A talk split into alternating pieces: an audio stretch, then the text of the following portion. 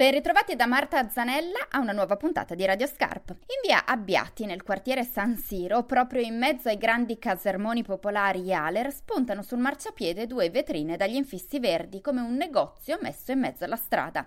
Ma non è un negozio, è la piccola sede in affitto di Alfabeti Onlus. Che cos'è? In parole semplici è una scuola d'italiano. Anzi due, una diurna per le donne, l'altra serale per gli uomini.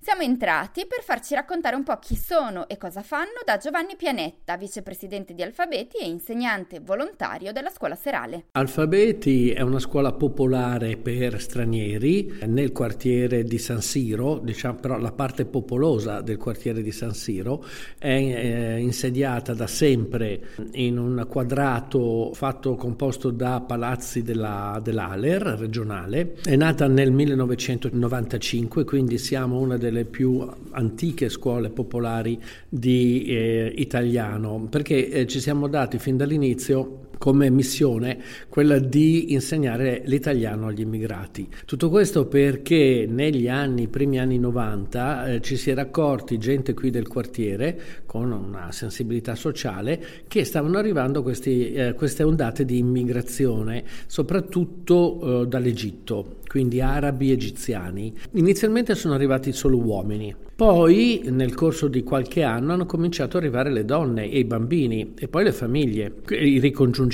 familiari, quindi il problema era anche quello di insegnare la lingua sia a uomini che eh, trovavano lavoro che alle donne, perché poi il problema delle donne era quello di rapportarsi nelle scuole per i bambini. Ecco allora Giovanni ci spiega come sono arrivati ad avere queste due parti della scuola e perché la necessità delle lezioni esclusivamente al femminile. Nel 99 siamo diventati una onlus, eh, diciamo la struttura di alfabeti è eh, in due, io li chiamo due polmoni, la scuola donne che è eh, esclusivamente al mattino ed è gestita totalmente al femminile sia dal punto di vista delle insegnanti che dal punto di vista delle allieve, eh, perché ci siamo accorti che molte donne non potevano venire ai corsi serali, uscire, lasciare la famiglia proprio all'ora di cena, molte sono mamme, hanno bambini piccoli, per cui è partita ehm, la, questa scuola donne riservata loro al mattino, eh, si fanno due ore eh, tutte le mattine dal lunedì al giovedì, abbiamo una forte presenza anche di bambini, Grazie a Dio in sede abbiamo una piccola stanzina dove si mettono i bambini piccoli, tutti ovviamente in età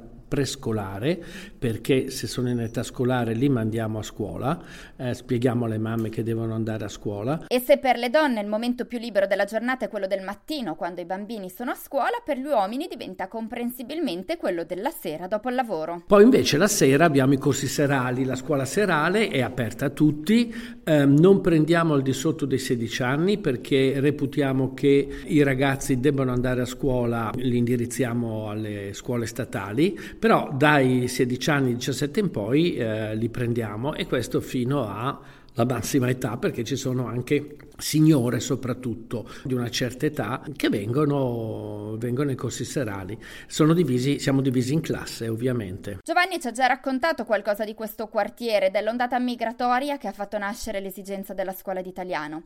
Oggi questo quadrilatero di case popolari è considerato il quartiere arabo di Milano. È un quartiere abbastanza problematico. Era un vecchio quartiere operaio popolare di Milano dalla parte di San Siro. San Siro è divisa in due parti abbastanza nette. Una parte dallo stadio in là, piena di villette, giardini, eccetera, dove addirittura una volta abitavano i calciatori. Comunque, insomma, zona residenziale professionista. E la parte invece più verso il centro, chiamiamolo così, eh, che invece è decisamente molto popolare, soprattutto questo quartiere, questo quadrato di case Aler che una volta era popolato da um, vecchi um, operai milanesi e man mano con il cambio delle generazioni, con il cambio di lavoro, poi come ripeto da metà degli anni 90 sono cominciati a arrivare la, la prima immigrazione che ha trovato alloggio in queste case e si sono insediati e quindi qui siamo già arrivati a una terza generazione. Se vedete la scuola di Via Carlo Dolci